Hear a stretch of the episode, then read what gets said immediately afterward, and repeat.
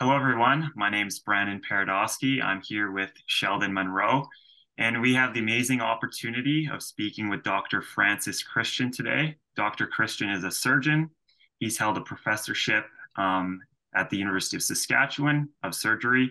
He's been an editor of the Journal of Surgical Humanities, and above all else, is a poet. So, without further ado, thank you, Dr. Christian, for taking the time and speaking with us today. Thank you very much, uh, Brandon. It's a pleasure and privilege to be on your YouTube channel.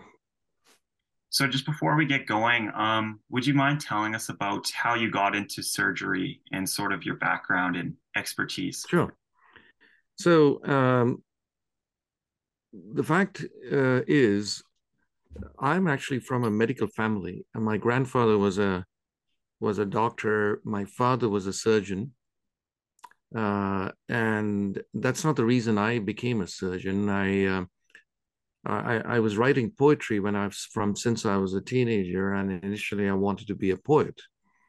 And I became a surgeon because I became convinced that uh, the life of a physician and then a surgeon, because it had the human narrative, like a wide open book uh, before it all the time, um, with with its joys, its sufferings, its highs, its lows.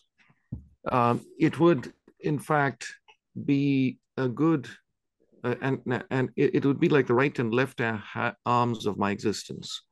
In other words, it wouldn't conflict with my desire to be a poet, and and one would enhance, as it were, the other uh, as you know, uh, being a physician, being a being a surgeon is uh, it, it, it's many years and long years of training. Uh, I actually enjoyed the training very much. Uh, mind you, we didn't have many of the protected hours which present day residents have. Uh, we just worked through, and our bosses, if we if they thought we had not slept at night. They would give us the next day off.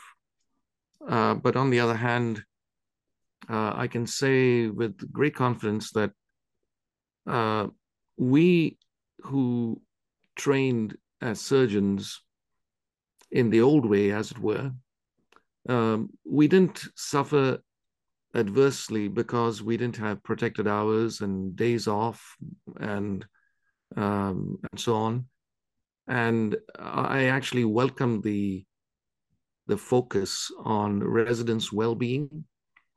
But it is a fallacy to assume that just because somebody works X number of hours, they will automatically be stressed. Uh, stresses in surgery and medicine come from different quarters. And I think um, some of the stresses that present day students, not just in medicine, but in other fields, are facing in our universities were not present when when I was in university and when I was training to be a surgeon.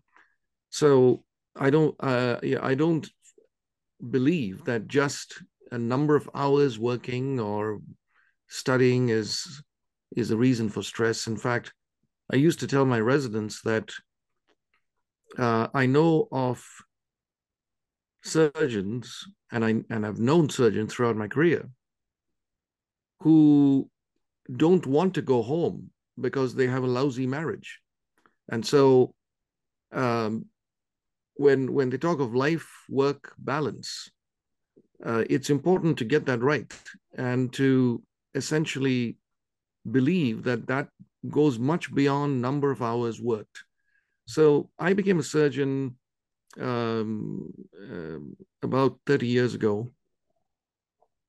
And um, when I uh, was in the University of Saskatchewan, uh, I was, as you point out, professor of surgery, but I also had two other um, roles. I was director of quality and patient safety.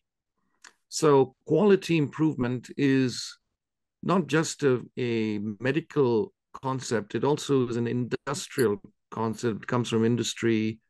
It comes from always trying to uh, to learn from our errors and to constantly improve in the service of our patients. So, quality improvement is a huge part of surgery. And I was director of quality improvement for the Department of Surgery and patient safety, which is a related concept. Uh, in that role, I brought into our Department of Surgery in Saskatchewan the National Surgical Quality Improvement Program, which is based out of Chicago. It is also affiliated to the American College of Surgeons, and um, it is it is a very data intensive program. So you know when when the mainstream media says that the experts say, uh, usually they don't even identify these experts. And then when these fact checks happen by Reuters and AP, they, the people who do these fact checks on COVID, for example, are not even doctors.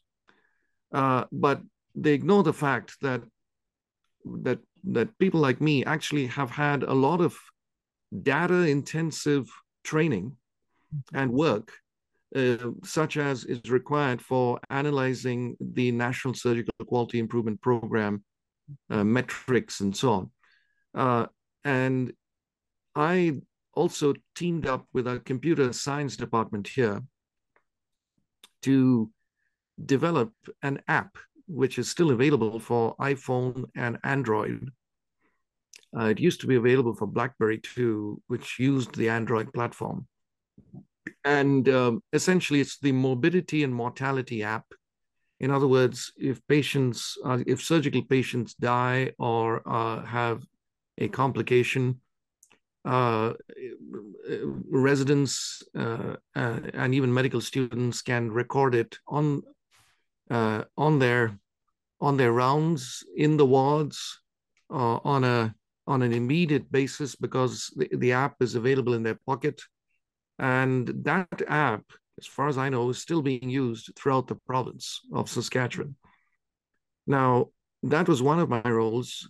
The other, of course, as professor of surgery, is teaching uh, medical students, which I've been doing really all my life, and then training of surgical residents. Uh, there was a third role I had, and that I, I was also director of surgical humanities.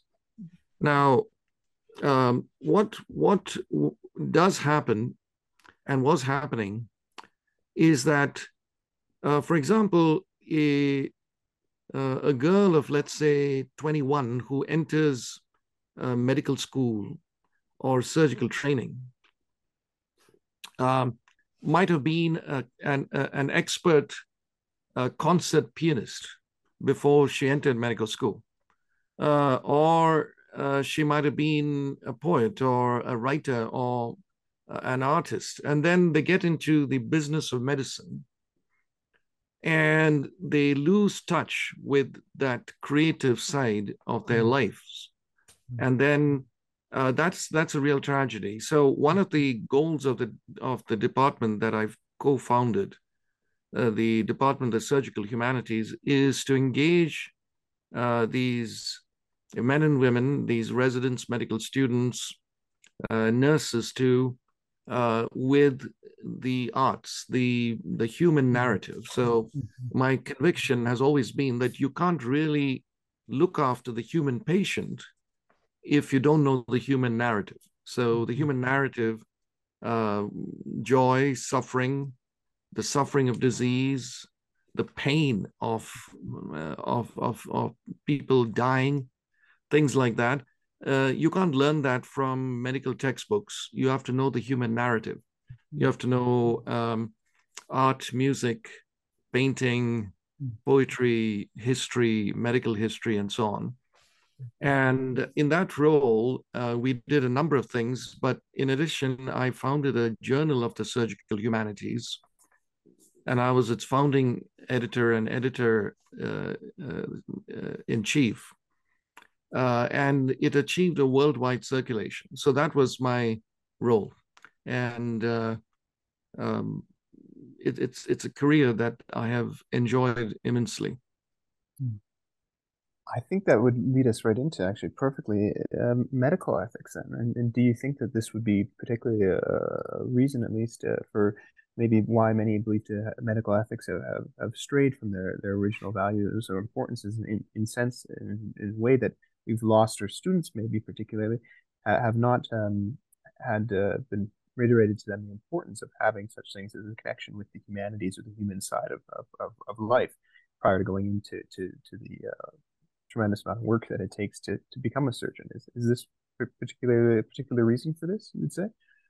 Um, uh, I'm not sure I completely understood mm. that question, and that's I think because there was a little bit of echo in oh. in, in, what I was hearing, but but but I think the mm-hmm. question was uh, medical ethics as it applied uh, at one time and as it applies now, and yes. my comments on it. Is that what the question was? Yes, exactly. Yes, maybe a little bit of the history of the medical ethics, how it's how it's potentially changed um, up, up until recent date, and and the factors yeah. that you you may attribute to that change in medical ethics. Sure, I, I'm happy to address that because I think it's vital to the work you guys are engaged in as well, which is students against mandates.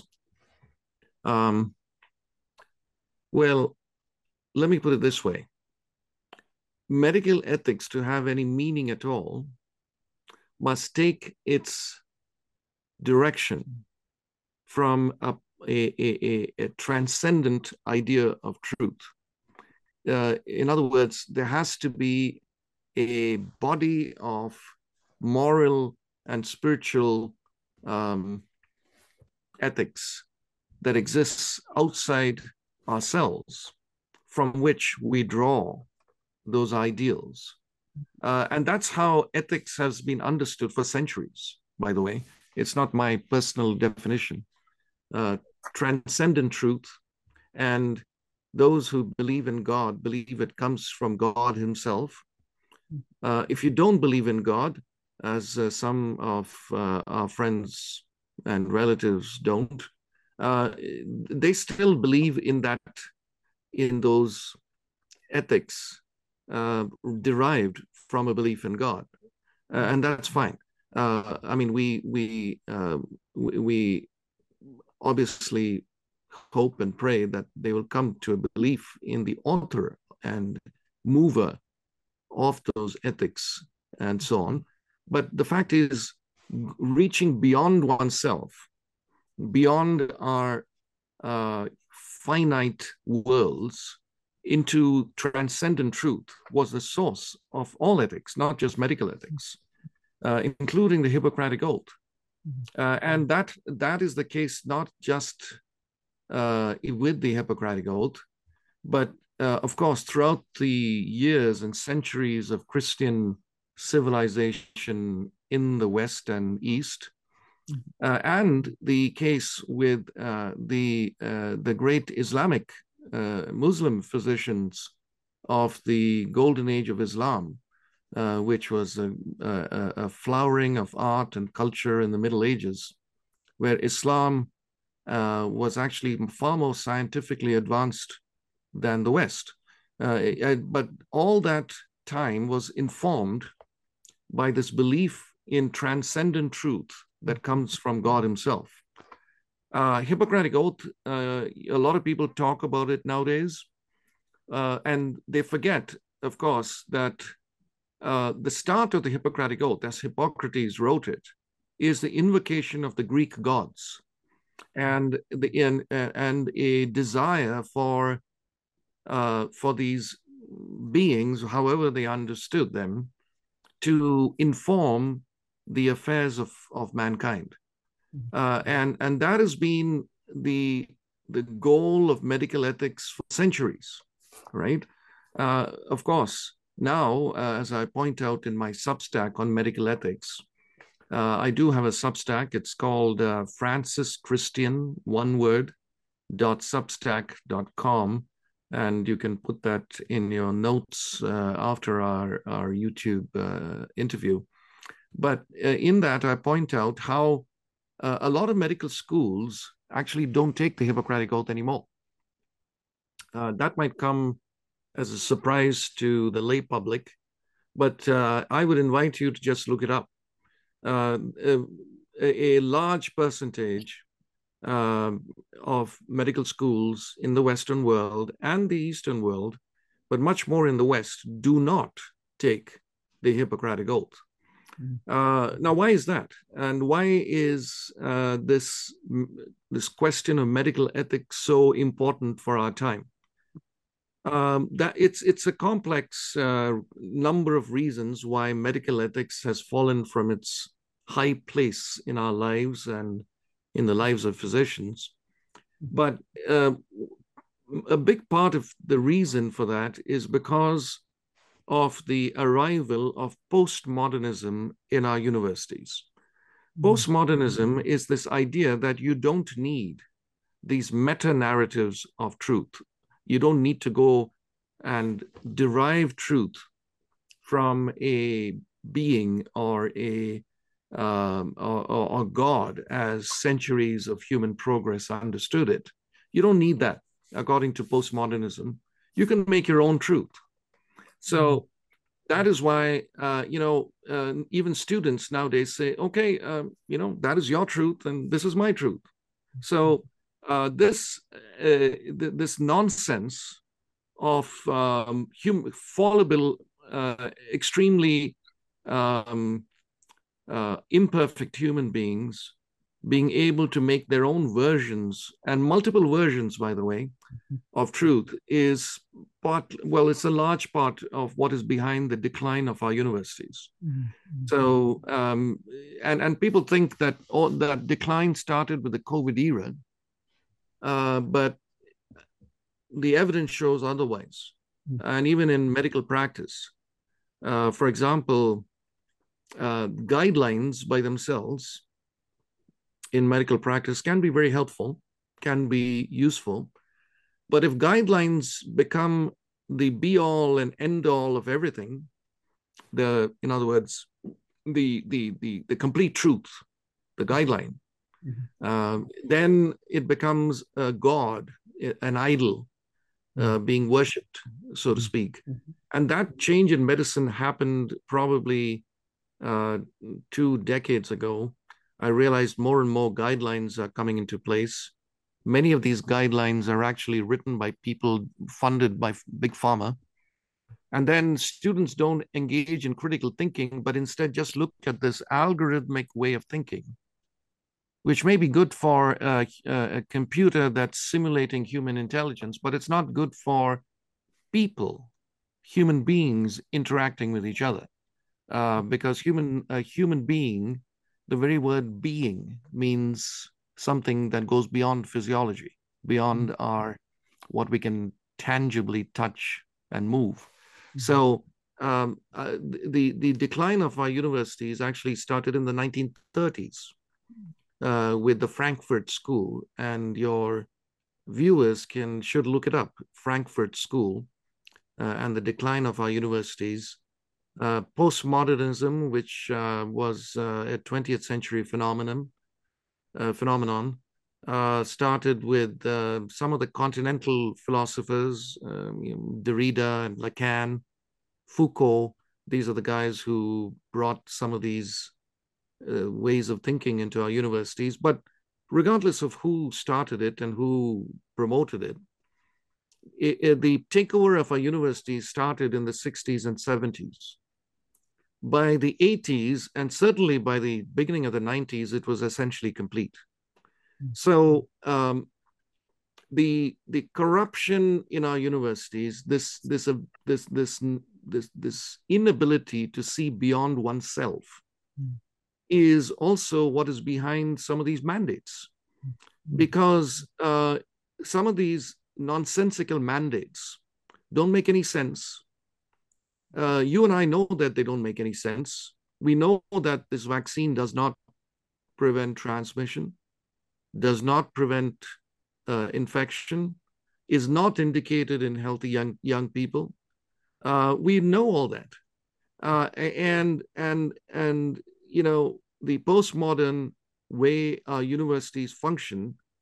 Uh, they look at that and they say that is your version of truth we have another version of truth, uh, which is very very much a postmodern way of thinking, uh, and and the, the postmodernists in the post COVID era, for example, uh, they uh, if the if the if the truth, transcendent truth, truth to which we can strive in the scientific realm, it means truth that uh, goes toward a constantly changing, refining, moving forward idea of, of progress and data.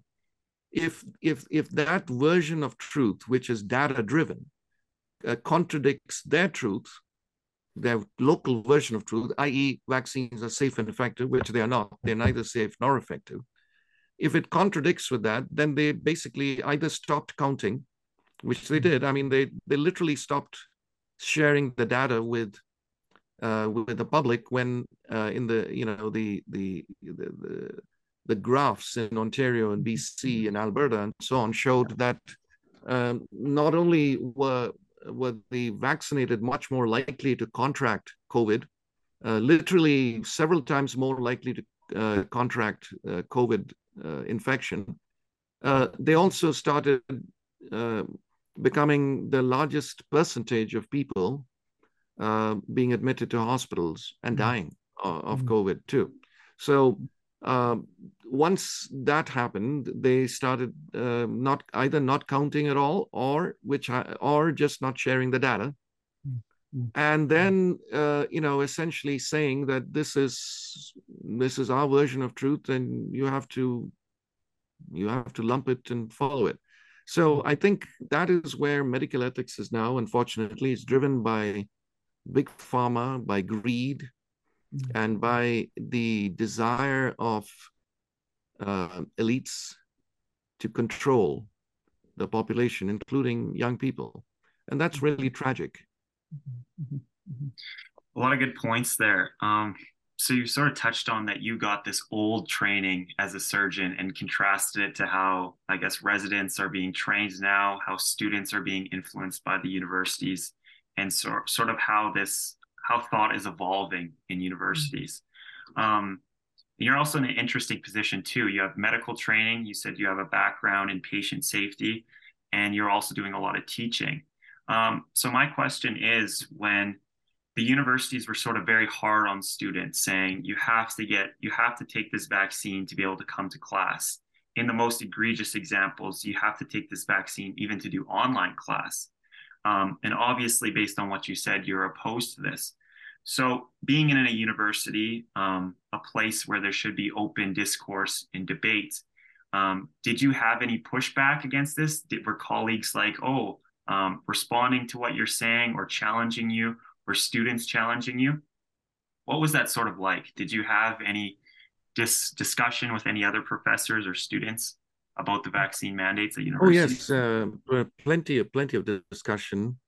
Uh, because uh, it is very important for us to advance the truth, uh, even if it's uncomfortable, uh, even if it defies what we believed earlier. Uh, it is important to follow the evidence, follow the data, and to make sure that we are not holding on to outdated dogma. Um, that is a, a, new way of looking at things, a new way of uh, of, of of coming to conclusions. That that is the that is the the the the, pith, the marrow, the core of the scientific method. We put forward hypothesis, we test the hypothesis, data arrives, we look at the data, and then we refine the hypothesis or change it.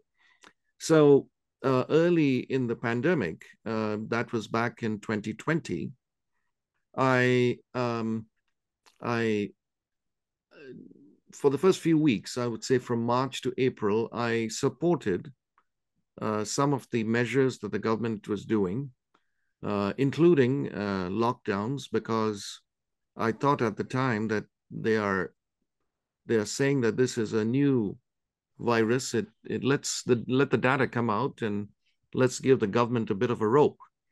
Uh, and uh, and then um, late April, early May, I discovered certain things what that was happening which was very uh, similar to what happened in the Soviet Union.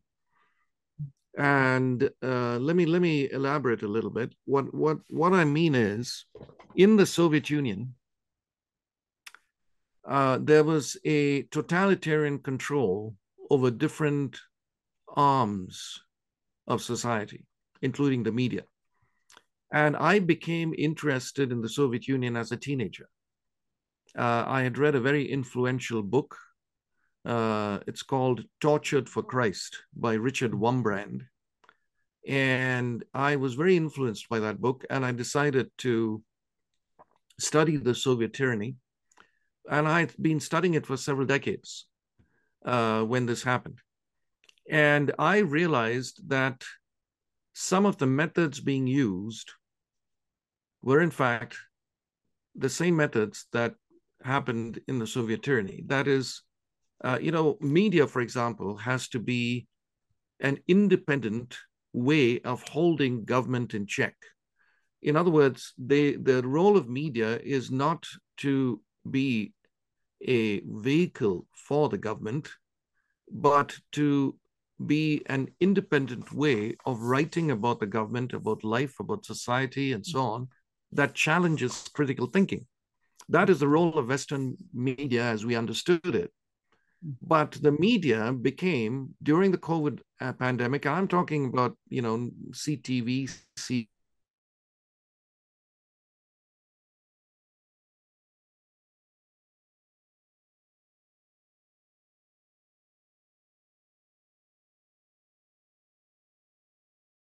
Um, in check and to account, they actually started becoming an arm of government, just like you know there's an arm of government like uh, you know the uh, revenue uh, arm of government uh, defense arm of government uh, and so on.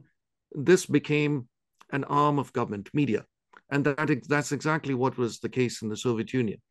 Uh, and then they started using you know terms like misinformation and disinformation which were also uh, right out of the soviet playbook um, and um, and and some of the some of the uh, words they were using um, became so reminiscent and extremely similar to what was in the history books of the Soviet Union that uh, I started becoming really alarmed. And then, of course, they started the censorship. Mm. And the censorship was not just of uh, you know, anybody who uh, dissented from the the official narrative. The censorship was also uh, of experts, real experts, not the fake ones, uh, experts and giants in the field of intensive care. Uh, people like Paul Marik and Pierre Kory and uh, Roberto Umberto and fellows like that, whose work uh, I had heard about and read about much before COVID. So these guys were being censored too. And that was again from the Soviet playbook. Anybody who didn't uh, uh agree with this, with the official narrative was censored, deplatformed, uh, demonized, and so on. And that was happening in the media too. So I decided at that time to look very carefully at the data. And that was, uh, remember, this was very early, uh, back in uh, the spring of 2020. And when I looked at the data, none of it made sense compared to the official narrative. Uh, as you know, I think the Great Barrington Declaration came out in uh, September of 2020 or, or October. That was also based on the data. And based on the data, the, the experts, the real experts from Harvard, from Oxford, from Stanford, uh, signed on by multiple thousands of physicians and the lay public, millions of the lay public around the world. Uh, that was demonized again. We know that even from the emails exchanged between uh, Francis Collins, the NIH director, and and Anthony Fauci, and so on. Uh, it was there was there was a definite um, campaign of disinformation by not by by by our side, but by media, by government, by big pharma, by the elites, to to to discredit and demonize the Great Barrington Declaration. And during that time, I did engage with medical students, with residents, with um, with surgeons and other specialists and family doctors and so on. And I didn't get very far uh, at all. Uh, I think I got better uh, results and better responses from uh, medical students and uh, and nurses rather than from surgeons. But um, the, when the when the uh, COVID criminal enterprise started rolling out the vaccine to our kids, who are our mm-hmm. future, uh, that is when I decided I will have a press conference, uh, which which I did, uh, which was attended by Global News and CTV, and and the recording of that um, uh, conference uh, was in the evening news uh, and of course, they tried to. Global News actually was much fairer to me, uh, I must say. Uh, the local version, not the national version. And that could be because the local version has a little bit more independence. Uh, but the but the newspapers, including the Star Phoenix, which is the local newspaper, uh, they uh, they seem to take pleasure in trying to demonize and deplatform and and sort of uh, make uh, fun of me, sort of thing. Mm-hmm. Um, of course, the fact is, uh, the, the, the facts spoke for themselves. So I knew that I was on very solid ground, and because it was a question of informed consent and it was our children involved, um, to me it was a very easy decision. Um, the fact is, the ch- healthy children don't need the vaccine. They can be harmed very seriously by the vaccine. They can die from the vaccine. And the vaccine is many times more harmful to a child than any type of COVID uh, infection. Uh, to give you uh, an example, a child is much more likely to die of a car accident than of COVID.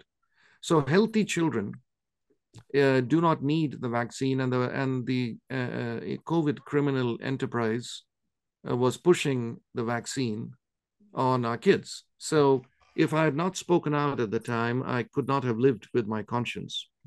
Uh, and I'm very uh, pleased and grateful to God that, by the grace of God, I was enabled to speak out. now, following that, a week after that, I was I was in a, what I would call a tribunal with the dean, the chief medical officer, and the acting department of head, uh, department uh, head of surgery, and I was fired from my contract, uh, and uh, and essentially for asking for informed consent, um, and for looking at the science. So that is uh, a little bit about my story and about my attempt to influence public opinion. But uh, you know, the the work we are doing uh, is I, I, it may seem to us that these are long, lonely hours at the wheel, but I would uh, urge people watching this video, including students, of course, to continue to resist tyranny, continue to resist um, magic and follow science. Um, because what they are pushing is really uh, fanciful magic. We hmm. know this vaccine doesn't stop infection, doesn't stop transmission, can have very dangerous uh, side effects, uh, has caused um, you know untold numbers of cases of um, serious side effects, including myocarditis in young people. Uh, and we know that. So our, our advocacy on behalf of those who cannot advocate for themselves, especially our children and our young people, is bearing fruit. And let me give you uh, some statistics I heard uh, you know, a few weeks ago. And what I what I what I learned is uh, in the last six months, 83%, 83% of Canadians haven't taken a single shot of this COVID vaccine. Now, before that, of course, a lot of people took one dose, two dose, maybe three doses. Some have been taking, now they're up to the fifth dose. Uh, it's completely ridiculous. But it, it, it turns out that the, the work we're doing on behalf of science and medical ethics is bearing fruit. Even more heartening is that, you know, the COVID criminal enterprise rolled out this COVID injection for our four year olds and under. Now, many young people, uh, including university students, high school students, and below, up to the age of four, had already tragically taken this unnecessary and unsafe COVID shot. But um, the the four year old and under, which was rolled out, I think about three months ago, only one percent of Canadians, Canadian kids, have been injected. Now, one kid is too many uh, who doesn't need it, um, but one percent is is is is is good rather than you know seventy percent or fifty percent. So we are. Um, uh, I think we're making progress. People are waking up to the truth and to the uh, the fact that they've been lied to, misled, and manipulated. Absolutely. Yeah, it was uh, uh, just to, to go back to those who hadn't heard uh, Dr. Fran- uh, Christian's um, press conference. It, it reminded many people of, of such basic terms as, uh, of course, informed consent, but but also relative risk, as, as became such an important discussion with children. Um, but thinking in, in, kind of terms of a, of a solution-based process here, it seems that um, potentially the reason, I mean, to be fired for advocating for such a basic thing and, and not having actually the support of people again is, is somewhat um, indicating a, indicating an indication of, of a, a lost uh, or a lost connection with, with the divine truth. And, and I'm wondering if is there a solution you see? It's going to be a kind of a, largely proposed question, but in actually reinstating that and reinstating that within our universities here, and, and, and going forward in the sense that we can we can kind of uh, regroup and, and and head in a, in a direction which we, we would value such things as this and, and not uh, leave, our, leave ourselves so susceptible to, to human fault and human errors. Is, is there potentially a path for that? You know, that's that's a, an excellent question, and that is that is the nub of the matter, isn't it? We uh, we have lived through uh, a extraordinary time in in our lives.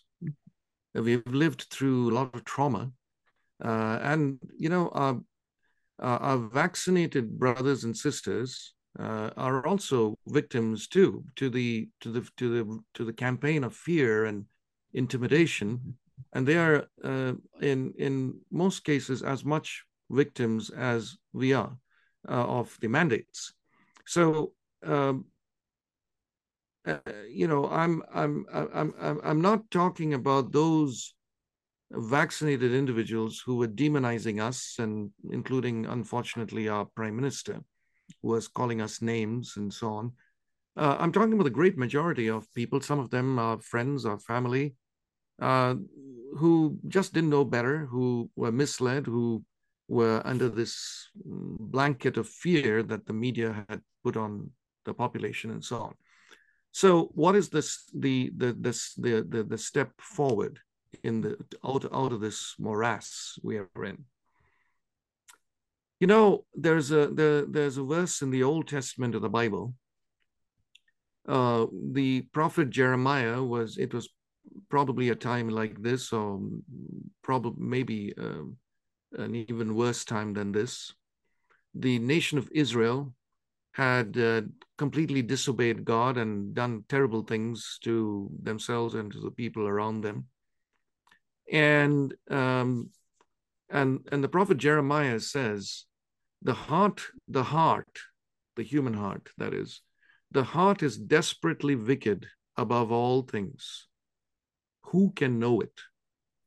So I think that is the core of the problem that confronts us. Many people are looking at political solutions, and I think uh, you know we should engage in politics and uh, in, in in in in trying to to change uh, the system.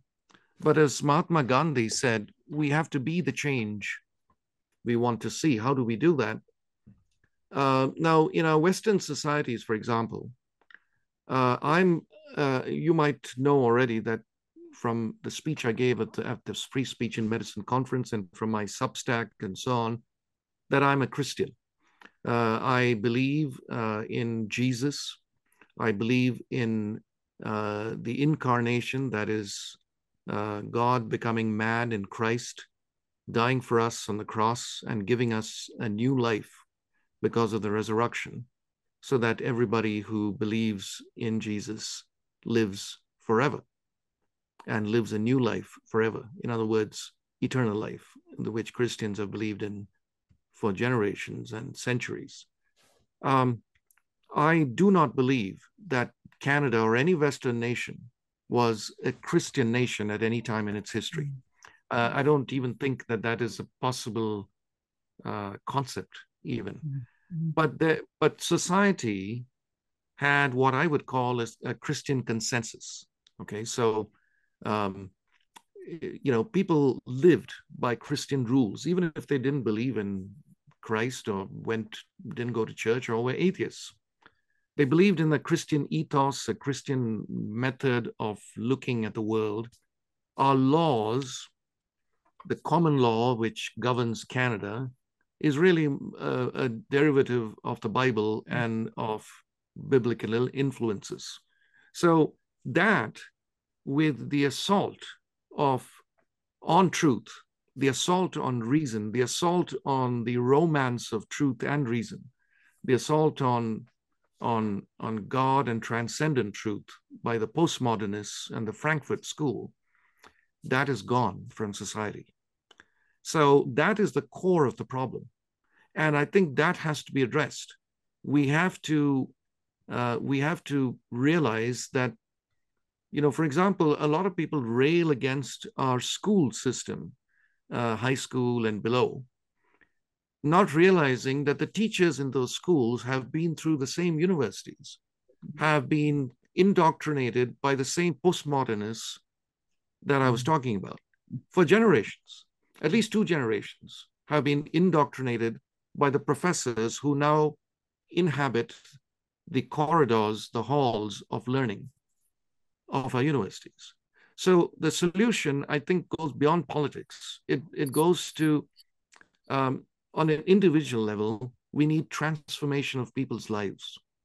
And we need uh, a, a, change of heart for, for mankind.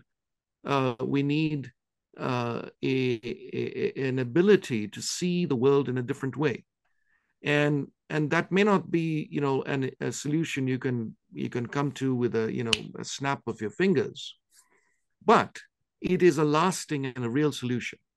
In the meanwhile we are we have to fight this tyranny because we're on the side of truth. We cannot possibly bend over backwards and say you know we we give up. We have no choice. We have to fight. And we have to fight peacefully non-violently with civil disobedience uh, and effectively. In fact, in my Substack, I have a an essay on it's called Why Civil Disobedience, and I make some observations there on the methods of effective civil disobedience, uh, which I would um, ask your viewers to please read. Thank you. So I've just been thinking. Um, the university, just back to the university experience, they sort of fed us this thing that was you need to get vaccinated to protect someone else, or you need to do this to protect grandma, and sort of telling us in a sense that it's an absolute truth. And what you're saying is um, essentially that God has been taken out of many people's lives and these institutions' lives, or not lives, but out of these institutions. Um, do you think that has given way to allow people to now focus more on material materials like um, traveling um, like going seeing friends um, like education such that they would just be like okay i'm going to take this vaccine even though i may not have otherwise did do that. Do you think there's a interplay between um, belief in god and sort of putting your faith in something beyond material value um, do you know what I'm getting at there? Yes, yes, of course. Um, and I think that's uh, that's a, an extremely important uh, part of uh, the narrative of uh, the COVID uh, pandemic. Uh, look, if a person's hope is only in the next holiday or the next cruise or the next big gift you get for Christmas or you know the next um, hockey game practice then those things become idols. Now you know when when we in the west think of idols we think of things like you know an idol of a false god and so on. That's not the new testament idea of an idol. An idol is essentially anything that say, takes the place of god in our lives. So uh, if we believe that there is transcendent truth and that comes from God, uh, if an idol, such as uh, you know um, um, the next holiday or traveling and so on, uh, becomes more important than the truth, then yes, it'll have a devastating uh, effect on individual lives and by extension society too. So yes, there are some people who essentially went and got a shot because they wanted to travel, wanted to play hockey, or you know, wanted to keep their jobs. Uh, look, there are there are several degrees of coercion in this, and if you're coerced into taking a a injection which is both unsafe and ineffective, I would argue that these could constitute crimes against humanity. So I see the people who rolled up their sleeves, so to speak, mostly as victims. Some of them, of course, made very flippant choices, uh, and, but they were only given that information and they consumed or that kind of information all the time. So they, the, the, that I think was part of the conditioning, and that is don't ask questions, don't search beyond, be, you know, beyond the curtain uh, just look at the what we are telling you. We are telling you the truth, and that's what the Soviet Union did. Communism and the tyranny of communism, or Nazism for that matter, uh, said to its population that look, we are the arbiters of truth. We will give you what to believe. Don't. There's no need to go beyond that, and that's the rational way of thinking for you.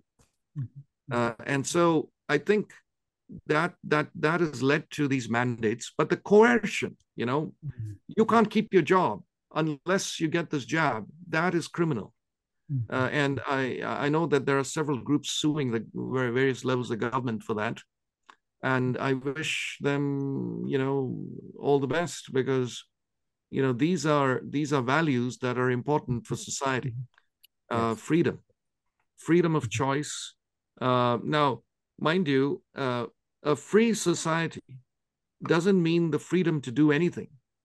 Okay, so the freedom, um, for example, we do mandate the wearing of seatbelts. And if you don't wear a seatbelt, you get a fine. But remember, an injection is not like a seatbelt. Uh, a seatbelt you can actually take, get in and out of. Whereas an injection is in your body, you can't get rid of. And a seatbelt has not been demonstrated to cause harm. Hmm. Whereas the COVID injection has been demonstrated in multiple studies to cause multiple levels of harm to multiple populations of people. So there is no comparison uh, hmm. between the society's requirement for a seatbelt, for example, and the COVID injection. They're quite diametrically hmm. opposite things. Mm-hmm. This kind of level of co- coercion, which which just can't be understated. Um, it feels as if it, it, did play very much into, into the fact that uh, you know individuals began to almost and very much so our government and supported by the media played uh, took the role of, of, in their minds of, of somewhat of a divine figure um, and and began to ensure that people would, would see them as such through methods of coercion now as as time progresses here and we're able to see the the um, the realities of, of simply man-made decisions and, and man-made truths independent truths and, and, the difficulties which arise from from from such a society being functioning in such a way do you think that actually this would, would drive people or lead people in the path to to, to come to, uh, for for example, Christianity, uh, you know, a, a, higher God and and the practicalities of uh, of, of such a religion? Uh, I think the answer is yes. Uh, you know, when when mankind, uh, womankind, you know, um, um, when mankind uh, feels out of its depth, then they they reach for something or somebody beyond that that feeling of hopelessness and loneliness. And I can tell you that uh, in this movement that resists tyranny, uh, millions and millions of people around the world who are joining this hopeful movement against tyranny uh, that you represent, that mm, um, you know all of us represent, who are on the side of truth and history, um, uh, on the good side of history, on the right side of history. Uh, a lot of the people in this movement, you you would know, I I know from meeting hundreds, thousands of these people, that a lot of them are Christians. Uh, now, why is that? Uh, I would say about 60% of us resisting the tyranny are Christians. It was the same in the in the Soviet Union, by the way, um, and it was the same in Nazi Germany. Now, um, why is that? The, the, the reason I believe is because uh, you see, what we call Western civilization is a geographical construct. It doesn't tell anything about why that civilization turned out the way it did. Uh, because the same influences, had it been in Africa, would have produced the same result. The Western civilization is actually a Christian civilization. It is the influence of Christ across so many centuries that has given us some, some ideas, some ideals, some ways of thinking, which, which, which basically have led to things like freedom of conscience, freedom of speech, um, um, and uh, academic freedom, which is a function of freedom of speech. Um, those charter rights, which Canadians look to, and so on. So I think Christians realize what is at stake. So that uh, uh, that I think is one important reason. Mm-hmm. Christians also take their their cue, their commandments, their their their orders not from uh, a temporal power, but from God Himself. So this actually terrifies our opponents because Christians realize we are indestructible. Uh, this body, you know, is very, very important as the as the Bible calls the temple of the Holy Spirit. But the destruction of this body that we wear is not the ultimate thing for us. We are indestructible because we because of Christ and what he did on the cross and the resurrection, we live forever. So that is another an extremely important aspect of why Christians are in the forefront of this fight against tyranny. But remember, there are a lot of non Christians too, in not just in Canada, but in the West and around the world who are fighting this tyranny, our brothers and sisters who have joined with us. Some of them are atheists.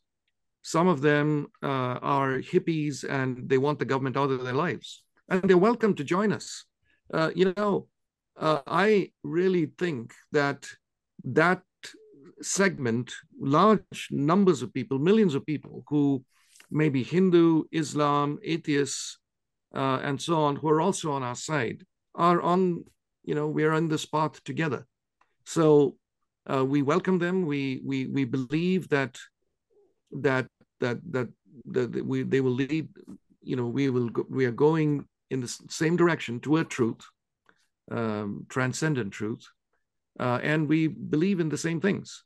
So um, I think you're right that um, this has been an awakening for a lot of um, a lot of Christians, a lot of people who believe in God, and a lot of coming back to God for people who have gone away from God and, a, and, a, and an encounter with the living God for people who don't believe in God at all.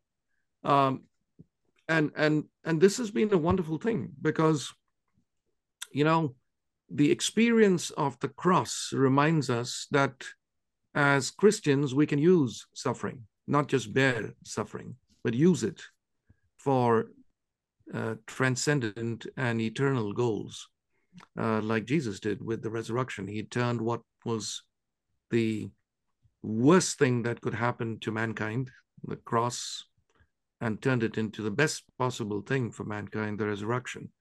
So I think, uh, you know, to go back to your question, yes, uh, it is leading more and more people to see that transcendent truth. The Christians and uh, non-Christians, um, you know, Hindus, uh, Muslims, uh, I've met and uh, and um, discussed this with a lot of them. Uh, they are on our side, very much on our side. They're, we're on this, uh, you know, common journey to truth together. Very well said. Um, I think the silver lining in all of this is the suffering, like you said. Um, just thinking from my own personal story, um, going through like 2021 January, it was really dark and um, was like the starting to onset of all the vaccine mandates up until 2022 January got really bad. Um, just thinking in the media how it got so skewed so darkly. I'm just it comes to mind that one Toronto Star sort of front page where it said something along the lines. It was like from some healthcare practitioner saying like I hope the unvaccinated die because they just can't deal with these people type of thing. And even like you said, our prime minister um, just calling people who don't want to take a vaccine somehow racist and misogynistic. Just with an objective mind, it just seems so insane that it's it, has to be something of the order of like communism, like you said. It just doesn't really make any sense. Somehow, you just don't take a pharmaceutical and now you're racist. It literally has no connection. Um, mm-hmm. But anyways, going back to the university mandates, um, what is your advice uh, to students? So we still have university vaccine mandates at Western looming. So January coming up. Um, at the University of Manitoba, they're still forcing us to wear masks. Um, so what advice would you give to students sort of to navigate this, to oppose it? Um, what should we do? Um, absolutely oppose it. Um, you know, um, your grandmothers might have told you an old saying. It goes like this health is wealth. You know, uh, you may think that you can get this and, you know, go back to school and get your degree and so on. But if you lose your health, if you get myocarditis, for example, it's a very, very bad condition. It can, it can kill you, literally. So health is wealth.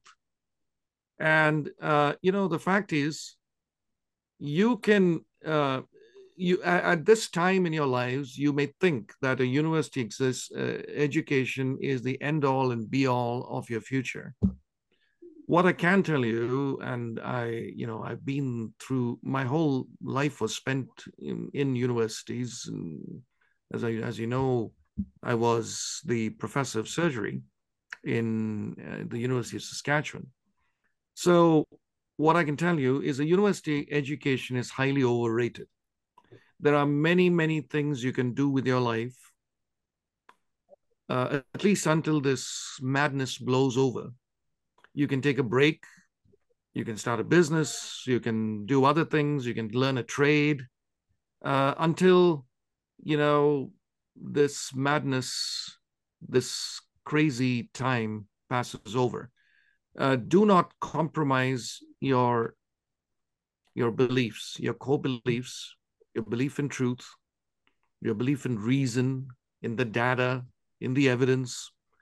Uh, if, if a university is asking you to take the vaccine against all the evidence, we know that all the evidence is against it for healthy young people. Is it really worth studying in that university? I mean, uh, if you, this university, which supposedly is supposed to be a center of learning, doesn't believe in evidence, obviously. So, what is the point of going to a place of learning that doesn't believe in evidence? So, no matter how much the uh, the enticement of a university education. It is highly overrated, believe me. And and you can do several things with your life. I mean, you're young and you have the, the world is your oyster. Um, you know, people regularly did a lot of things even before they entered university. Nowadays, nowadays they don't. Uh, and you should hold fast and hold strong until this crazy time passes over. And tyrannies do pass over. Um, no tyranny lasts forever, and every tyranny has a defined lifespan. Uh, I would I would say the most important thing here is to remember what Jesus said in the Gospel according to Saint Mark. There's a verse in the Bible that says, "What does it profit a man if he gains the whole world, but loses his own soul?" So if you have resisted the mandates, remember you're keeping your souls intact. It's worth more than the world. Yeah, yeah pretty uh, uh, quite a beautiful statement and and uh, some incredibly wise words about about uh, personal progression and personal wealth and and uh, personal growth. I mean, and uh, and so um, Brandon, do you have any, any further questions? Any follow up questions? No, I think that's a good good place to stop right there. Good place to stop. Okay, wonderful. Dr. Christian Francis, uh, Francis Christian, pardon me. Thank you so much for for sharing your time with us and, and departing such wise words and and, uh, and advice to to students and to, to everybody listening. It's it's been uh, such a pleasure and um, the kind of education uh, we uh, you know we're lucky enough to have from someone like yourself. So so we thank you so much and uh, for all you've done and um, appreciate it. Thank you. It's a pleasure and privilege to be on your show, and uh, I wish you all the best. God bless you. Thank you. Thank you.